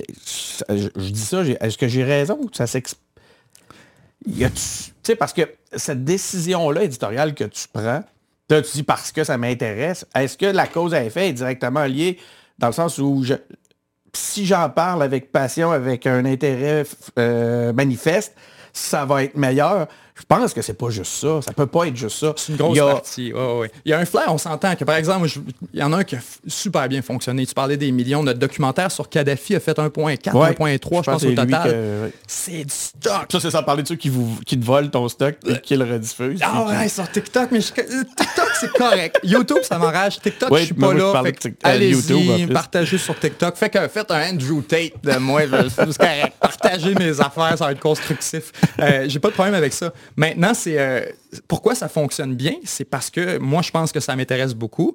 Mais l'histoire de Kadhafi, je c'est une histoire sensationnelle, au sens euh, pas au sens péjoratif du terme. Ce que je veux dire par là, c'est que tu as, une histoire qui touche à peu près tout. Touche à des Ouais. deals secrets, touche à de la là. géopole, touche à de la guerre, touche à de la corruption, touche à des acteurs qu'on positionne bien, à des Sarkozy. à des... converge, Tu veux vraiment avoir des, des mimes. C'est une drôle de manière Ouais, de non, le dire. le. Maintenant, là, récemment, j'ai parlé de... Ben, ton. Mon plus récent, c'est sur euh, Gaza, Israël, mais juste avant ça, c'était sur euh, l'Inde. Euh, L'espèce de, de bordel entre l'Inde et le Canada. que Qu'est-ce qui se passe? Tu parles de quoi? Euh, ben, There you go! Ben non, Voilà! Toi, tu parles de, de ce qui s'est passé ici, là, la, la tentative de meurtre? Oui, ok, voilà. OK. Man, tout le monde à qui je parle ça, aucune idée à ce qui se passe là. mais T'es ça, comme, ça, Qu'est-ce je qui se passe même. Canada? Sont comme, Oui, oui, ouais. oui. Non, non, non, on quand même. C'est pour ça. C'est dans le sens, c'est des Je dossiers. pense que ça même intéresse plus une, euh, quand même euh, une niche. une niche. Fait que voilà, c'est quand tu- moi je trouve que c'est une histoire intéressante. Je trouve que c'est une histoire vraiment intéressante. Puis quand tu part du début, ça touche à la question de la relation entre les Sikhs puis euh, les, les hindous en Inde. Ça touche à la partition de l'Inde à l'origine. Ça touche aussi à toutes les relations entre un gouvernement qui veut se protéger à l'époque de l'URSS contre l'ingérence. Il y a tellement de thèmes là-dessus intéressants que tu dis, attends un peu. C'est sûr que, puis c'est pour ça que je suis en train de me voyais sur mon téléphone, c'est pas que je te manque de respect, je vais te montrer Radio Cannes.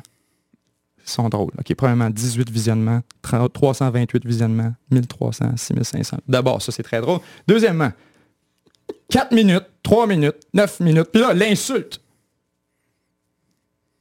4 minutes. La colère et l'inquiétude des Palestiniens en Jordanie. Radio Cannes te prépare un dossier de 4 minutes, de- Denis, pour te parler de la question palestinienne, si tu veux. Il y a tout ça aussi. là? Faut que tu arrêtes d'insulter le monde. là. Faut que tu arrêtes de prendre le monde pour des imbéciles. Ça s'explique pas en quatre minutes. Exactement. Fait que là, si tu parles de la question Inde, puis euh, ben oui, ils vont te faire un 3 minutes, là, 9 minutes. Wow, ils ont été longtemps. Ils ont fait le bilan de Manon, bilan de Manon Mancé. À l'international, ils feraient pas ça. Deux minutes, deux minutes, deux minutes. C'est ça, nos médias. Fait que là, tu veux me parler de ce qui se passe avec l'Inde. C'est sûr que tu ne remonteras pas au, à Amritsar. C'est sûr que tu ne remonteras pas à la question Sikh puis au Punjab. C'est- sûr que tu peux pas aller là. Tu n'as pas le temps. Parce que tu penses que ça intéresse personne. Parce que comment tu le racontes, c'est pas intéressant. Fait que hum, moi, c'est pour ça que j'ai pas de respect pour ce modèle-là, pas partout. Ben écoute, on va en parler. Là, tu viens de me donner une super belle, une belle quote. Là. Euh, on va le devancer, ce, point-là. Euh, les médias sont en crise. Ouais. Qu'est-ce que tu aurais à leur dire?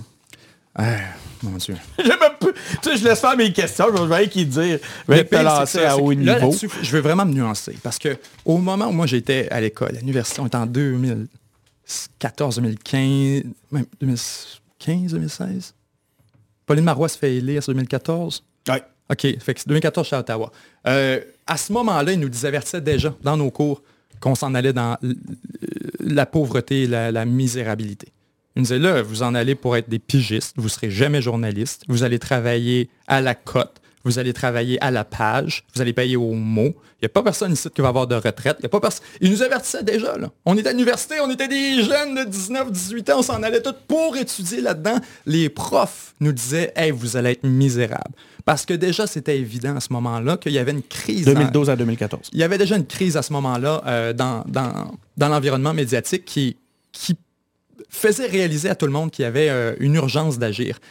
Maintenant, il faut quand même avouer qu'au-delà des questions de Google, YouTube, des GAFA, les pertes de revenus qui sont venues conséquemment à tout ça, il y a un retour du balancier là-dedans qui vient de plusieurs points. Nos médias sont archi importants. Archi importants. Médias d'information surtout. Alors d'abord, on peut se poser la question s'ils remplissent encore leur mandat. D'abord, quand tu me fais une, trois minutes, puis que c'est ça que tu appelles quand on te paye avec nos... Littéralement, on parle de Radio Cannes, pas de TVA. Non, on parle de Radio Mhm. Cannes, on peut même en venir aux autres par après. Il y a une question de retour de balancier, qu'à un moment donné, il faut aussi que tu respectes l'audience, il faut que tu sois prêt à offrir puis à mettre sur la table ce qui a besoin d'être là. Mais il y a aussi complètement pas lié à leur, à leur, euh, à leur responsabilité là-dessus. Il faut reconnaître qu'il y a un environnement qui est difficile et qu'il faut arrêter de combattre. C'est difficile de dire on doit s'accrocher à ce vieux modèle-là, puis nos médias d'information doivent rester la seule et unique source omnisciente d'information. Tu sais, mon, mon- j'avais une discussion récemment avec, euh, avec mon frère qui me disait euh, c'est quand même fou tu qu'ils se réveillent maintenant. Puis je vais d'une autre manière, mets-toi à leur place, euh, Denis. Ils ont- depuis les années 60, il y avait le monopole du salon. Le monopole total. La TV leur appartient. La machine leur appartient. Il y a juste les stations de TV qui peuvent te mettre du contenu. Ils possèdent ça. Fait que tu peux mettre du contenu de merde. C'est pas grave. Les gens vont choisir entre quatre postes. Tu vas pouvoir toujours capter à peu près 20-25% de l'audience. Quand tu arrives dans un environnement où ce que tu peux mettre à la télévision ce que tu veux, quand tu veux, selon tes intérêts, avec ce qui vraiment te branche à ce moment-là, selon l'horaire qui te plaît, il faut reconnaître que c'est normal que les autres perdent des, des parts de marché. Il faut arrêter d'essayer de prendre une photo de où il était en 1995, Je comparais ça aujourd'hui. pointiller cette ligne-là jusqu'en 2050, puis c'est de même, il faut les maintenir. Il faut aussi accepter qu'il y, a une- il y a une réalité qui a changé. Ces médias-là, beaucoup des émissions qu'on voit à télévision, même pour l'information, pour toutes les émissions, ça serait meilleur sur YouTube. Ça serait meilleur comme chaîne YouTube. Occupation double, ça serait meilleur comme chaîne YouTube. Enquête, ça serait meilleur comme chaîne YouTube. Tout ça, il pourrait aller plus loin. Il pourrait faire les choses en différents formats. Il ne serait pas contraint par des limites de temps. Il pourrait faire du, de l'audio, de la vidéo, de l'entrevue. 12 minutes de pub de- Il pourrait faire ce qu'il voudrait. Donc, là, on est enfermé dans une canne qu'on essaie de préserver et je me demande un peu pourquoi. Je comprends qu'il y a un besoin d'information. Je suis d'accord avec ça. Il faut protéger la production de l'information. Quand moi, je produis un dossier, je suis pas là à conférence de presse pour prendre les notes. Je suis pas là pour aller créer, tu comprends, pour écrire l'article qui fait- rapporte les données. Puis, y a, ça en prend des médias qui font ça à perte. Ça, c'est pas payant. Ça en prend qui font ça. Maintenant, quand je m'en vais sur le site de Radio-Canada, de TVA, de tous nos médias, de la presse, veux-tu qu'on joue à un jeu? On va jouer à un jeu, Denis. On va aller sur la presse, par exemple. Est ici. Je suis tout le temps sur la presse. En Attention au, au boomer, là. Je suis vraiment, qu'on le voie. je suis vraiment un, un- un amoureux des, des marais. Je suis tout le temps sur la presse. Hey, check ce que ça a fait. J'ai tapé ça. Non, ça fait un pouce. Je suis un amoureux des Comment démarrais. ça? J'ai parlé des démarrais. C'est programmé dans ton ordi. J'ai parlé des démarrais. Power Corporation. Ça va lancer des images. Ben non, mais c'est pas une blague. Je pensais qu'OBS. Je pensais pas qu'OBS avait cette merde-là. Première fois je le vois, man. Aïe, aïe. Ben bon, la presse. On va dit quitter les bons mots-clés. T'as trouvé, t'as débarré le, la international. feature. N'importe quel article. Je prends le premier en haut. Je te gage que c'est Agence France Presse qui n'ont rien produit. Ah oui, oui, oui, je sais. Je... Agence France Presse. J'ai remarqué Ils aussi. en font pas. Personne fait de contenu international. Ils te redistribuent ce que les autres font, puis ils s'appellent des médias. Fait sais, il faut reconnaître qu'il y a peut-être Mais ça se peut-tu à ce moment-là? C'est-tu le modèle de... de- C'est-tu ceux qui contrôlent le format et les modèles de diffusion qui finalement nuisent le plus au journalisme? Oui, oui, c'est sûr, certain. Enlève le CRTC, enlève ces niaiseries. Ben, c'est Mais clair, même, certain. même, Fait- au sein, PKP des, a 100% même au sein des entreprises médiatiques, parce que justement, ils comprennent pas ce que tu es en train de nous expliquer. Ben, L'autre point auquel je m'en venais, là, justement, par rapport à... Il y a une part de responsabilité euh, qu'il faut quand même reconnaître d'un côté puis comme de l'autre. C'est que les médias, je- moi je t'ai raconté ça euh, avec passion à plusieurs opportunités. ils sont venus dans le Kamouraska. Ouais. Ça, ça t'a marqué. Que à l'auberge à mon père. Ils vont me le compter encore une fois. À 80 personnes pour produire un show. Un spectacle dehors. 80 personnes. Ça, tu comprends la prétention que tu aurais pu produire le même spectacle à 30 personnes. Donne-moi en 8. Denis, c'est un show! Pointe la caméra, il est là. Il y en a un autre là, on est quatre caméras, deux gars en régie, quelqu'un pour s'assurer que les invités sont confortables, puis peut-être une autre personne qui a la réalisation, s'assurer que tout ça roule bien. Là, les professionnels, ils vont dire, bon, encore, il connaît pas ça, il Ouais, ben c'est pour ça qu'il meurt. c'est ça qui est enrageant. C'est que tu essaies d'avoir des discussions de même, puis ils sont en train de mourir, de se noyer, puis ils sont comme, non, c'est correct. Pourquoi on changerait nos méthodes? Je comprends pas. C'est comme, ben, regarde, écoute, il y a une raison pour laquelle je fais mon montage sur beaucoup de prod. Il y a une raison pour laquelle, quand j'engage, je vérifie chaque facture qui rentre. Pourquoi je m'assure que c'est qu'à Mané, il y a aussi ça, là. Il y a une, dilapidation des fonds qui n'a aucun sens, qui est alimentée par cet environnement-là. J'ai... Euh, moi, j'ai une réflexion qui me qui oriente. En fait, j'ai une façon de voir les choses qui oriente cette discussion-là, cette réflexion-là depuis un moment que je trouve fascinante. J'ai l'impression qu'il y a un bout de clé là-dedans. C'est de faire la distinction justement entre les entreprises médiatiques et le journalisme. à savoir justement, puis tu sais, j'avais, j'avais, écrit un petit billet là-dessus où je disais on a besoin de journalisme, pas de journaux. Mais c'est un, tu comprends? C'est une, ouais, boutade. T'en es où par rapport à ça? Selon toi, c'est quoi les. C'est quoi que les. Comment les journalistes devraient aborder l'avenir de leur métier face à tous les changements que tu évoques? Les, individus, là. Parce que là, là, sont un paquet en ce moment là, qui vont t'écouter, je l'espère en tout cas, parce que c'est fascinant. Les, les, marques personnelles, les créateurs de contenu individuels cherchent des solutions parce que les élus dans les grandes entreprises médiatiques sont de moins en moins nombreux, puis il faut trouver une autre façon. Qu'est-ce que, que tu pourrais leur dire? de voir ça de la manière la plus libérale possible, d'arrêter de s'enfermer dans des boîtes, d'arrêter de s'enfermer dans des silos, d'arrêter de travailler avec, euh, avec cette espèce de prétention arrogante que parce que c'est fait par un média, euh, ça devient automatiquement bon. Il faut vraiment se remettre en question dans cette époque-là. Puis il faut commencer à voir ce qui se fait sur le web. Puis il y a, cette tendance-là, regardez, on est des médias. Fais ta production sur le web. Vas-y. Tu vas avoir des meilleurs documentaires. Pourquoi le médium aurait une influence sur le contenu? Je ne sais pas si tu comprends. Fait que ça, ça devient vraiment... Ben, ce qu'on disait, moi, ce que, je vois pour les journalistes, les individus, la, la, solution, c'est d'abord d'être beaucoup plus débrouillard, d'être beaucoup plus large dans son inventaire de compétences, parce que la réalité, c'est qu'un journaliste, c'est une partie de la compétence aujourd'hui qui est nécessaire d'avoir cette compréhension-là éditoriale, ça fait une petite partie de la chose. Ceux qui veulent se concentrer sur la production d'informations, c'est une petite partie aussi. Fait qu'à un moment donné, il y a, moi, ce que j'y vois, c'est un peu euh, la même crise qu'on a vue, par exemple, avec, euh, avec euh, la radio, d'une certaine manière. Qu'il faut apprendre à se contracter, il faut apprendre à limiter, les, à utiliser les ressources de manière efficace, efficiente. Mm. Puis mon, je pense qu'eux autres même doivent le voir. Ben, les individus en journée, je ne pense pas qu'on a besoin de les convaincre de ça, qu'il y, a une perte d'efficacité, qu'il y a des dépenses inutiles qui sont faites, qu'il y a des machines énormes qui sont alimentées avec, au bout de la ligne, c'est ça, cette présomption que ça va toujours durer. Puis là, on veut régler le problème. On regarde à l'intérieur du vase pour régler le problème. On est comme, il manque d'argent. Alors, il faut rajouter de l'argent. C'est la seule solution. Il n'y a comme pas personne qui est en train de réfléchir à dire, est-ce qu'on devrait peut-être changer le modèle? Est-ce qu'on devrait peut-être est-ce que nos, sources de revenus devraient être diversifiées? Eh. Est-ce que euh,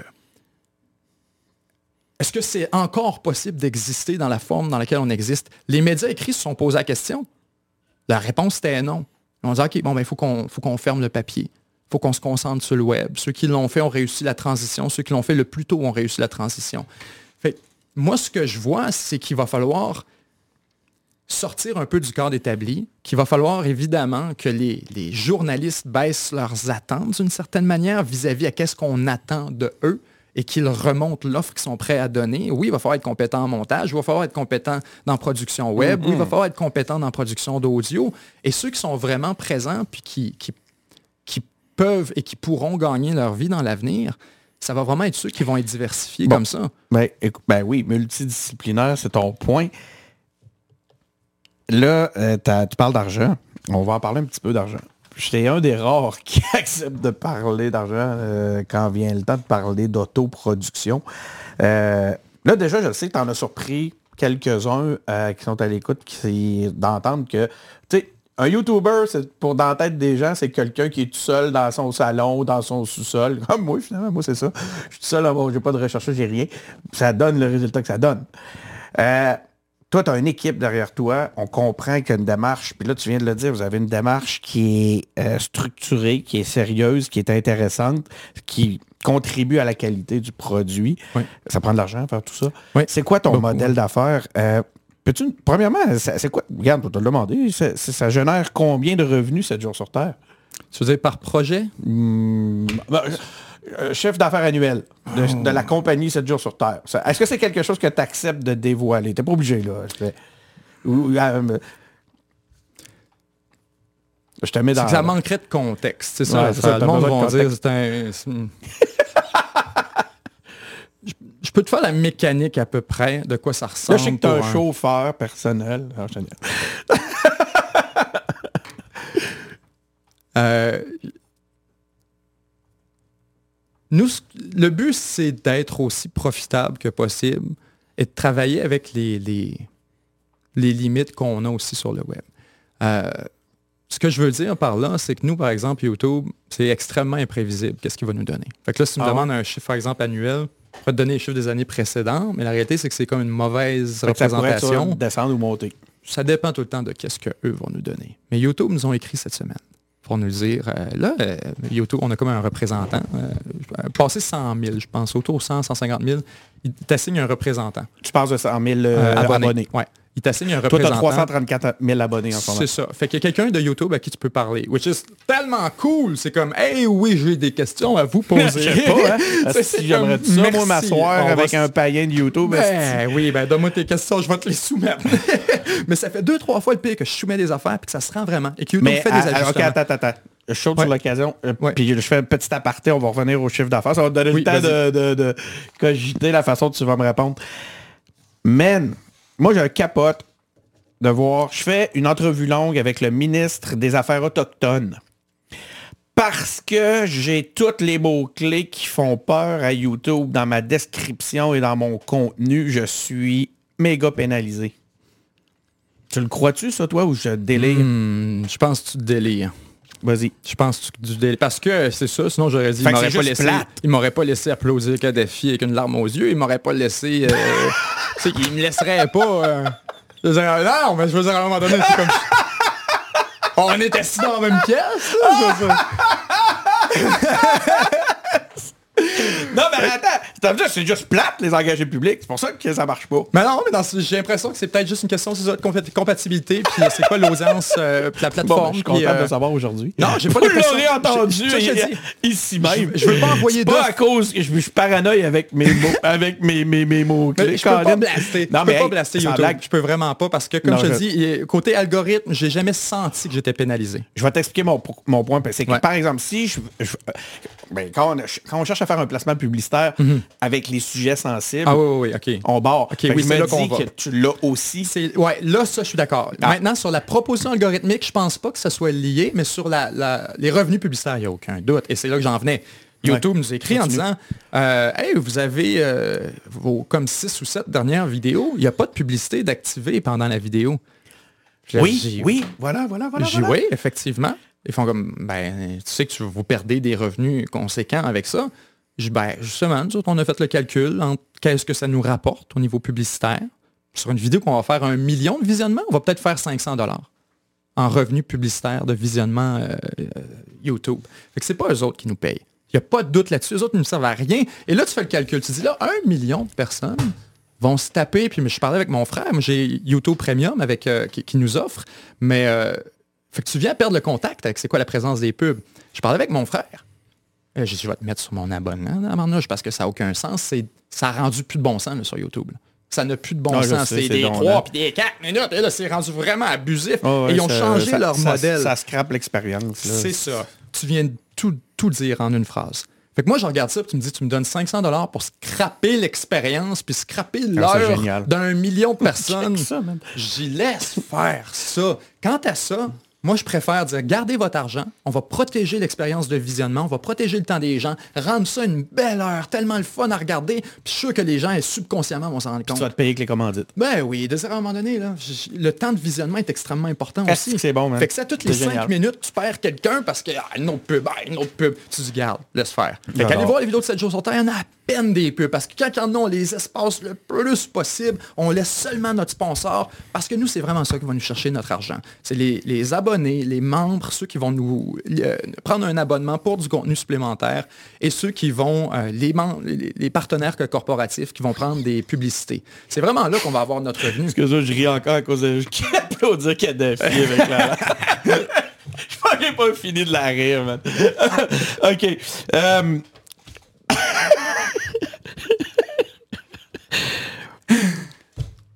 Mais écoute, t'as répondu à mes questions par rapport à ça, mais pas, pas à la question. On est-tu dans les trois chiffres? On est-tu dans le million? On est-tu dans le... On fait-tu un Cette million année- de ah, dollars cette- par année en chiffre d'affaires comme compagnie? Ouais, cette année, oui. C'est cool, hein? Ouais. Ben, c'est. Ouais, mais c'est ça, je sais que ça, je suis tout le temps réticent à parler de ça, puis je veux le mettre en contexte. T'entends parler de, c'est ça, là, il y a un million de chiffre d'affaires pour, disons, pour 2024, ben là, tu vas dire, ben, j'étais un millionnaire, c'est pas de même, ça marche! Ouais, mais t'as l'air d'un millionnaire. Pas de même, ça marche! C'est pas de même, ça marche, guys! Mandez à l'agence de revenus. Non, mais pourquoi tu fais pas? Tu vas faire une vidéo, comment gagner un million avec YouTube? Ouais, ben, c'est- oui, mais tu le gagnes pas. Comme je te dis, c'est qu'à un moment donné, tu as, les charges qui viennent conséquentes avec. Si tu dis chiffre d'affaires, oui, c'est sûr que ça prend ça. Maintenant, On est à une heure déjà. chaque, euh, chaque salaire que tu te paies, c'est sûr que tu le retires de ton chiffre d'affaires. D'abord, tu rajoutes de l'impôt subséquent là-dessus, mais c'est aussi que tu retires le vent qu'il y a dans les voiles de l'entreprise. Fait que moi, depuis des, Ah, mais ça, toi, tu des m'as parlé de années, ça. Des... Écoute, t'étais loin encore d'être d'un million, là, puis ben, tu penses si de j'avais cette mentalité-là, puis c'est de, parce que ça a fonctionné dès le départ ça, que je l'ai de compris. gestion, c'est à pas, la seconde que euh, tu réalises, regarde, moi, j'ai besoin de combien pour vivre? J'ai besoin d'un appartement, j'ai besoin d'un auto, j'ai besoin d'être bien chez nous. Oui, quand on voit ton auto, on voit que tu vis Mais- modestement. là. Ben oui, c'est ça, exactement. Fait que là, quand tu, tu regardes tout ça, tu le vois dans le contexte, tu te dis, garde, t'as pas besoin de 1 million, puis t'as pas besoin de 150 000, puis t'as pas besoin de même pas de 80. T'as besoin de ce que tu as besoin pour vivre, puis le reste, tu le réinvestis dans l'entreprise. Tu fais ce que tu peux pour être capable justement d'engager ce monde-là, puis ce que ça me permet, moi, c'est d'arriver avec un projet, justement, quand tu veux parler de c'est quoi l'intérêt de ça, c'est qu'après ça, je peux faire un projet comme mes documentaires sur l'Arabie Saoudite, mon documentaire sur Haïti, mon documentaire sur Kadhafi, sur la France-Afrique. Ces affaires-là me prennent tout le temps minimum deux mois, coûtent 40 000 pièces à produire à chaque fois. Et ça, je pourrais pas le faire si jamais j'avais pas justement des revenus conséquents pour engager des gens, puis dès que je rejetais pas tous ces revenus-là dans une équipe, oublie ça à ce moment-là, tu n'es pas capable Ouais. de produire des documents. C'est ce qui te permet de... Puis quand j'ai pris ma décision, c'est là. C'est que là, ça, tu parles avec du monde. Puis quand on va faire une entrevue, c'est souvent là je vais faire le test. Quand tu vas faire une entrevue d'embauche pour un nouveau recherchiste, un monteur, quoi que ce soit, les compétences m'intéressent moins que la personne. Puis je veux toujours savoir, est-ce qu'il y a un dossier qui t'intéresse en particulier? Est-ce qu'il y a une affaire qui t'a allumé sur nous autres, qui t'a dit, je veux travailler avec eux autres? C'est intéressant, ça. Puis chaque fois, c'est tout le temps ces documentaires là, qui reviennent. Ah hein? C'est jamais une petite Fait vidéo que, j'ai faite qui n'a pas été chère. De façon que- multidimensionnelle. Ben là, c'est là que tu dis, pas juste payant monétairement. Exact. Puis la chaîne ne serait pas même. la chaîne si c'était de faire des petites prods à 2000, 5000, 10 000 dollars. Parce que, écoute, le montage, c'est 3 heures de montage par minute. Faites le calcul. Un monteur, c'est 35 à 40 dollars de l'heure. OK. Tu te ramasses que c'est pas trop long que ton projet te coûte 10 puis 12 000 à rien toucher encore. Le, le ministère de la Culture et des Communications t'invite en audience et te demande ton avis. Comment on va faire pour sauver la présence médiatique et culturelle québécoise sur Internet? Sacrez-nous patience. That's it. On peut fermer les lumières. C'est bon, merci. Merci beaucoup. Donc, merci d'avoir été avec nous cette semaine. Mais non, mais c'est ça. Là, il arrive avec C11, C18. C'est n'importe quoi, Denis. 80% de mon audience est à l'international. Puis là, ils disent, attends, on, on va demander à YouTube de vous traiter différemment, différemment les, les Des créateurs autres. canadiens. Pour Genre, vous donner une chance à ce que tu nous as dit tantôt sur la représentation québécoise à, l'international. hein? Touchez à rien. Ne touchez à rien. Do not disturb. C'est ça la leçon là-dessus. On a déjà un bon succès, les Québécois, qui vont essayer de rayonner à l'international. C'est sûr, si tu fais du contenu québécois et tu parles Ben, aux Québécois, en fait- tu restes au Québec. Non, mais il y en a un point là-dedans. Là. Donc, ça serait d'encourager ça, encourager les créateurs. Oui, oui. Ben écoute, s'il y a des subventions à faire, La France je te fait. euh, le plus loin que j'irais, ce serait de dire, écoutez, si vous avez besoin, par exemple, euh, de, de- de- de faire traduire du contenu, si vous avez besoin. euh, du support. euh, Ouais, mais encore là, c'est des youtubeurs vierges, Denis. J'ai pas eu besoin de rien, puis il n'y a pas personne qui est censé avoir besoin d'une subvention de on a 50 fait la 000 pour ouais, fonctionner. fait- Oui, oui, oui. Mais t'es un cas, t'es t'es- t'es- t'es- t'es un peu... Tu sais, je l'ai dit, on a commencé de même. T'es pas normal. T'es Ouais, un là, tu, extraterrestre. Denis, tu prends l'affaire la plus nichée, qui est de la géopod, de la géostratégie, puis à un moment donné, tu es capable de fonctionner une Oui. entreprise là-dessus. Tu peux faire n'importe quoi. Mais c'est pas donné à tout le monde d'avoir la, la vision. Là, que, tu sais, t'as eu... Tu t'as bien construit ton truc. Donc, il devrait vision. pas être une business. Comme tu me dis, il fait un méchant bon souper, mais c'est pas un bon entrepreneur. Bon, il devrait pas avoir de restaurant d'abord. C'est la même histoire avec un créateur. Il fait du méchant bon contenu. Ouais, mais il est pas capable de se produire. mais- Il est ouais, pas mais- capable de rayonner. Ouais, il est mais- pas capable de voir la, la vision de se faire une équipe et de construire sur le long terme. Mais bon, si ben, on c'est n'a normal. pas, si on met pas en place les éléments nécessaires, si collectivement on se donne pas des, des outils qui vont permettre à des, cu- des- d'excellents cuisiniers de rayonner, parce que c'est pas, tu peux pas, là, parce que tu, tu regroupes plusieurs talents qui Oui. font que ton Ouais. succès est Ouais, arrivé absolument. au bout de ça. Absolument. Bon, t'as as cette chance-là. Moi, je pense qu'on se doit quand même de supporter les Tu créateurs. fais quoi? S'il paye un monteur? Mais non, faut que Tu- ça soit tu plus complexe. Faut, faut, faut, faut tu structures cette forme d'aide-là, puis tu t'assures que, on va, que les, les- les talents québécois vont pouvoir rayonner Peut-être sur d'autres en ayant de médiums. l'aide sur la- euh, les éléments complémentaires où ils ne où ils n'ont pas tout ce talent-là. Moi, je pense que tu es, une, exception par Peut-être- rapport à... Peut-être dans le théâtre, peut-être dans la radio, peut-être dans peut-être si on veut vivre dans des écosystèmes ou ailleurs, c'est très subventionné. Ou... Mais là, on parle de YouTube, Denis. Je ne vais pas insulter l'intelligence des gens aujourd'hui en me tenant ici et en disant Ah, les YouTubers ont besoin d'argent public. Non! Comme je te dis, on demande rien, donnez-nous rien, mais touchez à rien non, Non, mais plus. t'as peu sans parler des YouTubers. Puis, Ouais. puis ça donne ce que ça donne aussi. Les. C'est pas toujours euh, très très glorieux les contenus à succès euh, sur, sur YouTube. Là.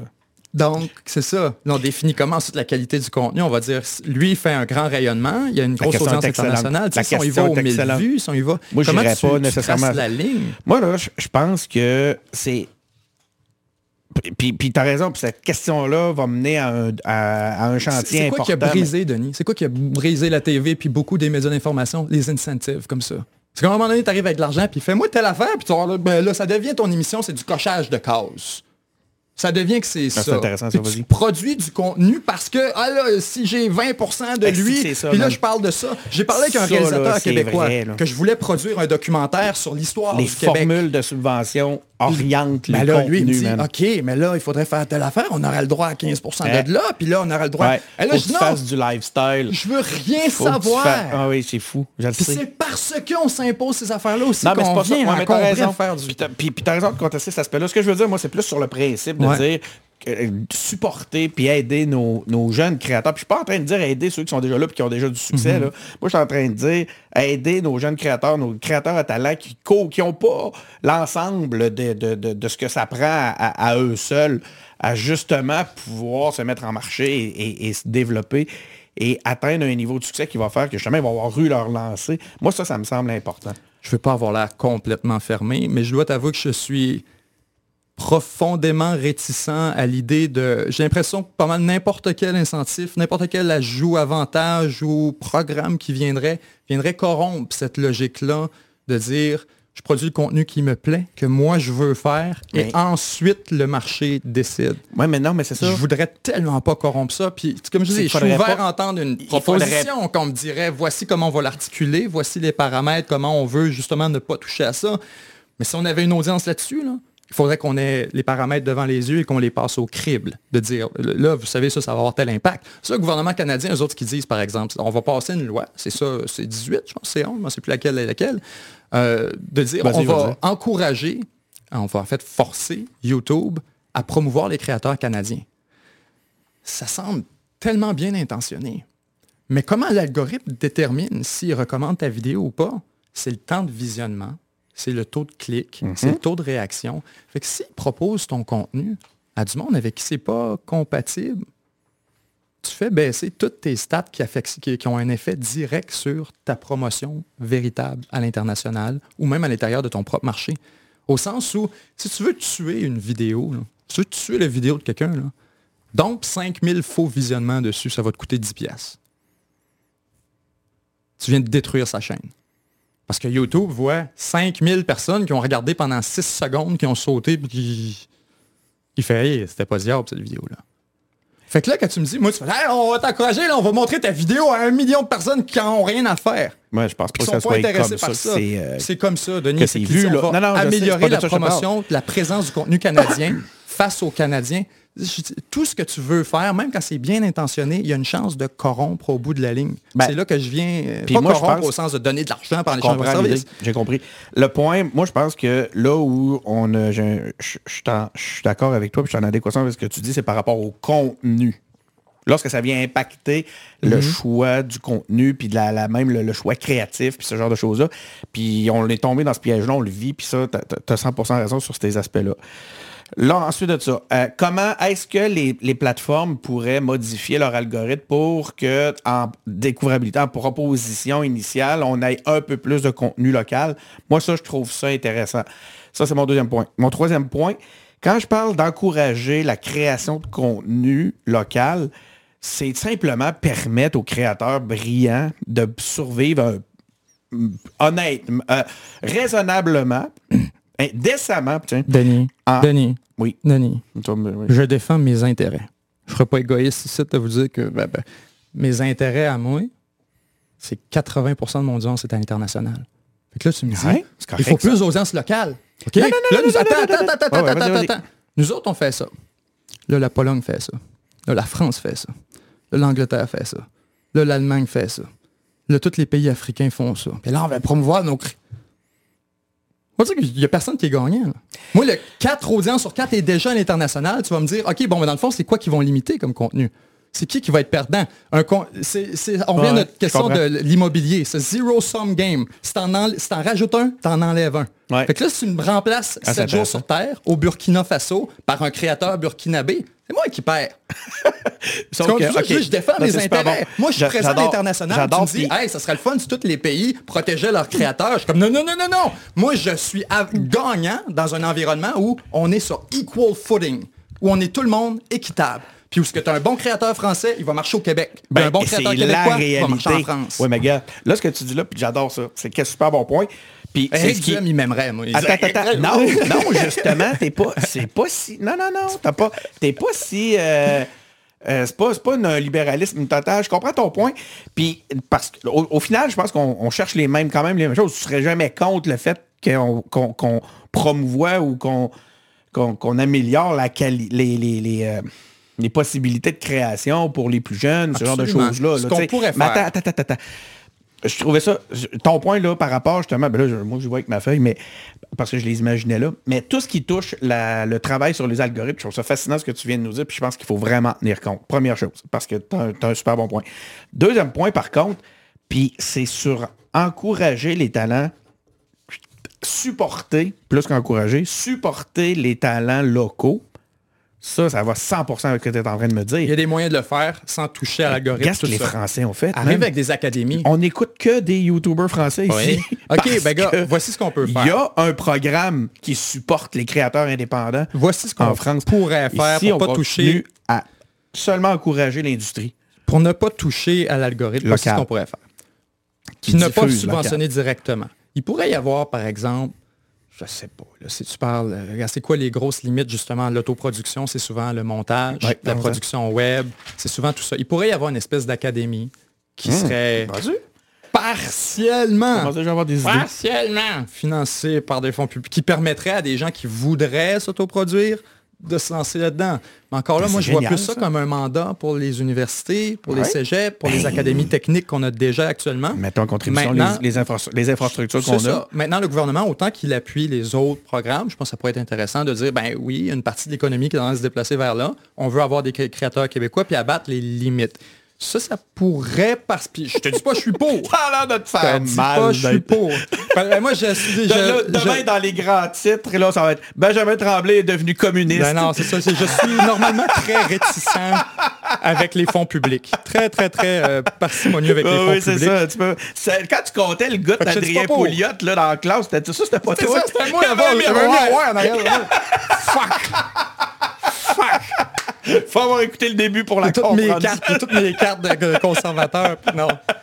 Fait que ça, ça, je pourrais être, je te ça, je serais pas fondamentalement posé parce que ça ne perturberait pas euh, l'algorithme ou la mécanique euh, Ah, de disposition de contenu. Maintenant, ensuite de ça, tu peux aussi arriver avec, euh, par exemple, Mais euh, oui, Ça, là, t'es en train de démontrer que va falloir quand même que des gars comme des filles comme toi qui connaissent pour vrai la réalité de l'autoproduction soit autour de la table à un moment donné. Parce qu'en ce moment, je te le dis, là, Benjamin, autour de la table, il n'y a que des gens qui comprennent pas tout à fait tout ce que tu es en train de nous expliquer là. Puis ça, c'est triste. Tu sais, Fait regarde, t'as on parlait d'engagement au départ. On a besoin de toi, Benjamin. ils Faut veulent pas me tu- voir. Ils veulent pas me voir, Ouais, premièrement, ouais, pour des... euh, mais euh, Hey, hey, hey, ça fait un heure euh, et quart qu'on qu'on, euh, fait l'entrevue. puis Ça a été de... de, de- de- de- t'avais-tu- tu voulais-tu ajouter un truc? Parce que moi, je m'en irais vers une, vers une fin. Là. A- Euh, comme je te dis, j'ai pas eu besoin de mes questions. Tu les as couverts un après l'autre sans qu'on ait besoin de les poser. non, j'ai rien à rajouter. J'aurais pas mal mon, mon, mon rant. Là, j'ai envie de te poser des questions sur la, la- la politique québécoise, mais je sais pas, jusque- ça va peut-être nous amener vers une autre heure. À moins qu'on en fasse un autre, tout simplement. On peut prendre, on peut prendre euh, 20 minutes si tu veux, puis je vais me contenir. Je ne sais pas si... Je ne sais pas si je devrais. Ouais. Ouais, ouais, au moins une. Au moins une. Es-tu encore péquiste? One. Non. non, non, j'ai renié toutes mes, mes, mes appartenances politiques. Péquiste, je sais pas, j'ai jamais été péquiste, sais, indépendantiste. Mais pourquoi tu parles au passé J'étais indépendantiste. Euh, ben, D'abord parce qu'il y, a- il y a eu quelques épisodes qui m'ont vraiment euh, fait comprendre que l'indépendance était un projet politique qui avait perdu de sa viabilité euh, pour des raisons tant éco- pas économiques, je voudrais pas dire ça, mais surtout les questions démographiques, euh, questions électorales, questions politiques. Il devient, c'est c'est mathématiquement impossible de réaliser une indépendance qui serait dans l'intérêt euh, du Québec à long terme, qui ne s'inscrirait pas dans tous les paradigmes qu'on voit actuellement Ah, au niveau du multiculturalisme. Il faudrait qu'on applique beaucoup du modèle canadien pour pouvoir vendre ce projet-là. Ça, j'ai euh, changé ma position. Puis la première fois que j'ai réalisé ça, j'étais avec, euh, j'étais avec euh, une ex euh, à Montréal. C'était, euh, étant un gars de Québec, tu vas à Montréal à peu près à tous les 4 ou 5 mois. Et cette fois-là m'avait vraiment marqué parce que c'était une des rares fois où j'ai passé vraiment beaucoup de temps au centre-ville et je voyais qu'on avait perdu. We lost. C'est de l'anglais. C'est de l'anglais partout, mon homme. On a perdu, on a perdu. Il n'y a pas grand-chose à faire pour renverser ça. Il y avait des actions qu'on aurait pu poser. Notre rôle maintenant, je pense, c'est de protéger la nation québécoise, protéger notre capacité, pas notre droit, notre capacité à parler français à l'intérieur de l'espace euh, l'espace québécois. Euh, parce pas, que la euh, lutte de l'indépendance est pas finie, mais et qu'on a les cartes virées contre Ouais. nous autres. Et donc, à ce moment-là, moi, je me pose la question de savoir, est-ce que comme indépendantiste, comme nationaliste, euh, notre capital politique est bien dépensé à, à- à travailler sur une cause qui est peut-être euh, peut-être mathématiquement impossible à réaliser? Euh, puis ça, quand j'avais réalisé ça, là, faut- je veux que vous compreniez, c'est pas, j'avais pas réalisé ça que le plaisir, puis ça a été un choc. Je shakeais. Je shakeais de la jambe tellement fort, je me demandais qu'est-ce qui se passait. Je m'en vais sur Google. Je m'assieds quelque part à- au centre-ville, je Google, qu'est-ce que c'est ce sh- shakeage de jambes-là? Il disait l'ordre d'efforts intellectuels intenses ou de traumatisme émotionnel. C'est littéralement ça. Je suis en train de vivre carrément un épisode qui me faisait réaliser, OK, on a perdu, maintenant qu'est-ce qu'on fait? Ouais, je Et là, je comprenais les libéraux, je comprenais tout ce que je comprenais pas avant. Et quand j'ai vu ça, je fait ouais. Ensuite, la pandémie aussi, la pandémie m'a switché beaucoup. Euh, j'ai vu, euh, j'ai vu des traits de caractère euh, dans, dans, dans notre style de gouvernance qui m'ont qui m'ont révulsé. Puis tu sais, si je veux que les gens sachent, là, pas je pense que les Ontariens puis les Albertains, puis les, ils sont pas meilleurs. Je suis pas viré fédéraliste. Je suis juste viré apolitique d'une manière Bon, ok, on va dire que tu, tu vis un creux. Je vais essayer de Ouais. l'amener de même. Ouais. On va te... Tu vas revenir, tu vas revenir. Avec la ferveur, là. Ça a peut-être. PQ va gagner en 2026. Ouais, c'est réglé. ça. Exactement. Il faudrait juste que la CAQ reste là pendant six mois, puis PQ va arriver à 80 puis- Dans le fond, la meilleure. Dans le fond, le, le- dans le fond, le go, c'est un vrai indépendantiste. On le savait pas. C'est un asset. C'est comme un gars de la CIA qui gère le Québec. On a peut-être un genre de On a un genre de Mossad indépendantiste. Puis le go, c'est un agent. Puis on l'a placé premier ministre pour qu'il tue l'option fédéraliste. OK, j'arrête cet épisode de Je pourrais plus le diffuser si ça continue. Oh non, Christy, envie de m'étouffer. Hey, attends, enlève pas ton casque, on n'a pas fini. Yes. Donc voilà, c'est ça. Ben oui, on a fini, euh, mesdames et messieurs. On, s'est permis un petit délire de fin de, de fin d'épisode. Euh, j'ai hâte de voir si je vais en entendre parler. Ça va être un bon signal. Comme quoi, je, je t'écoute jusqu'à la fin ou pas. Donc, euh, euh, dans ce cas-là, je vais présumer que c'était là pour toi.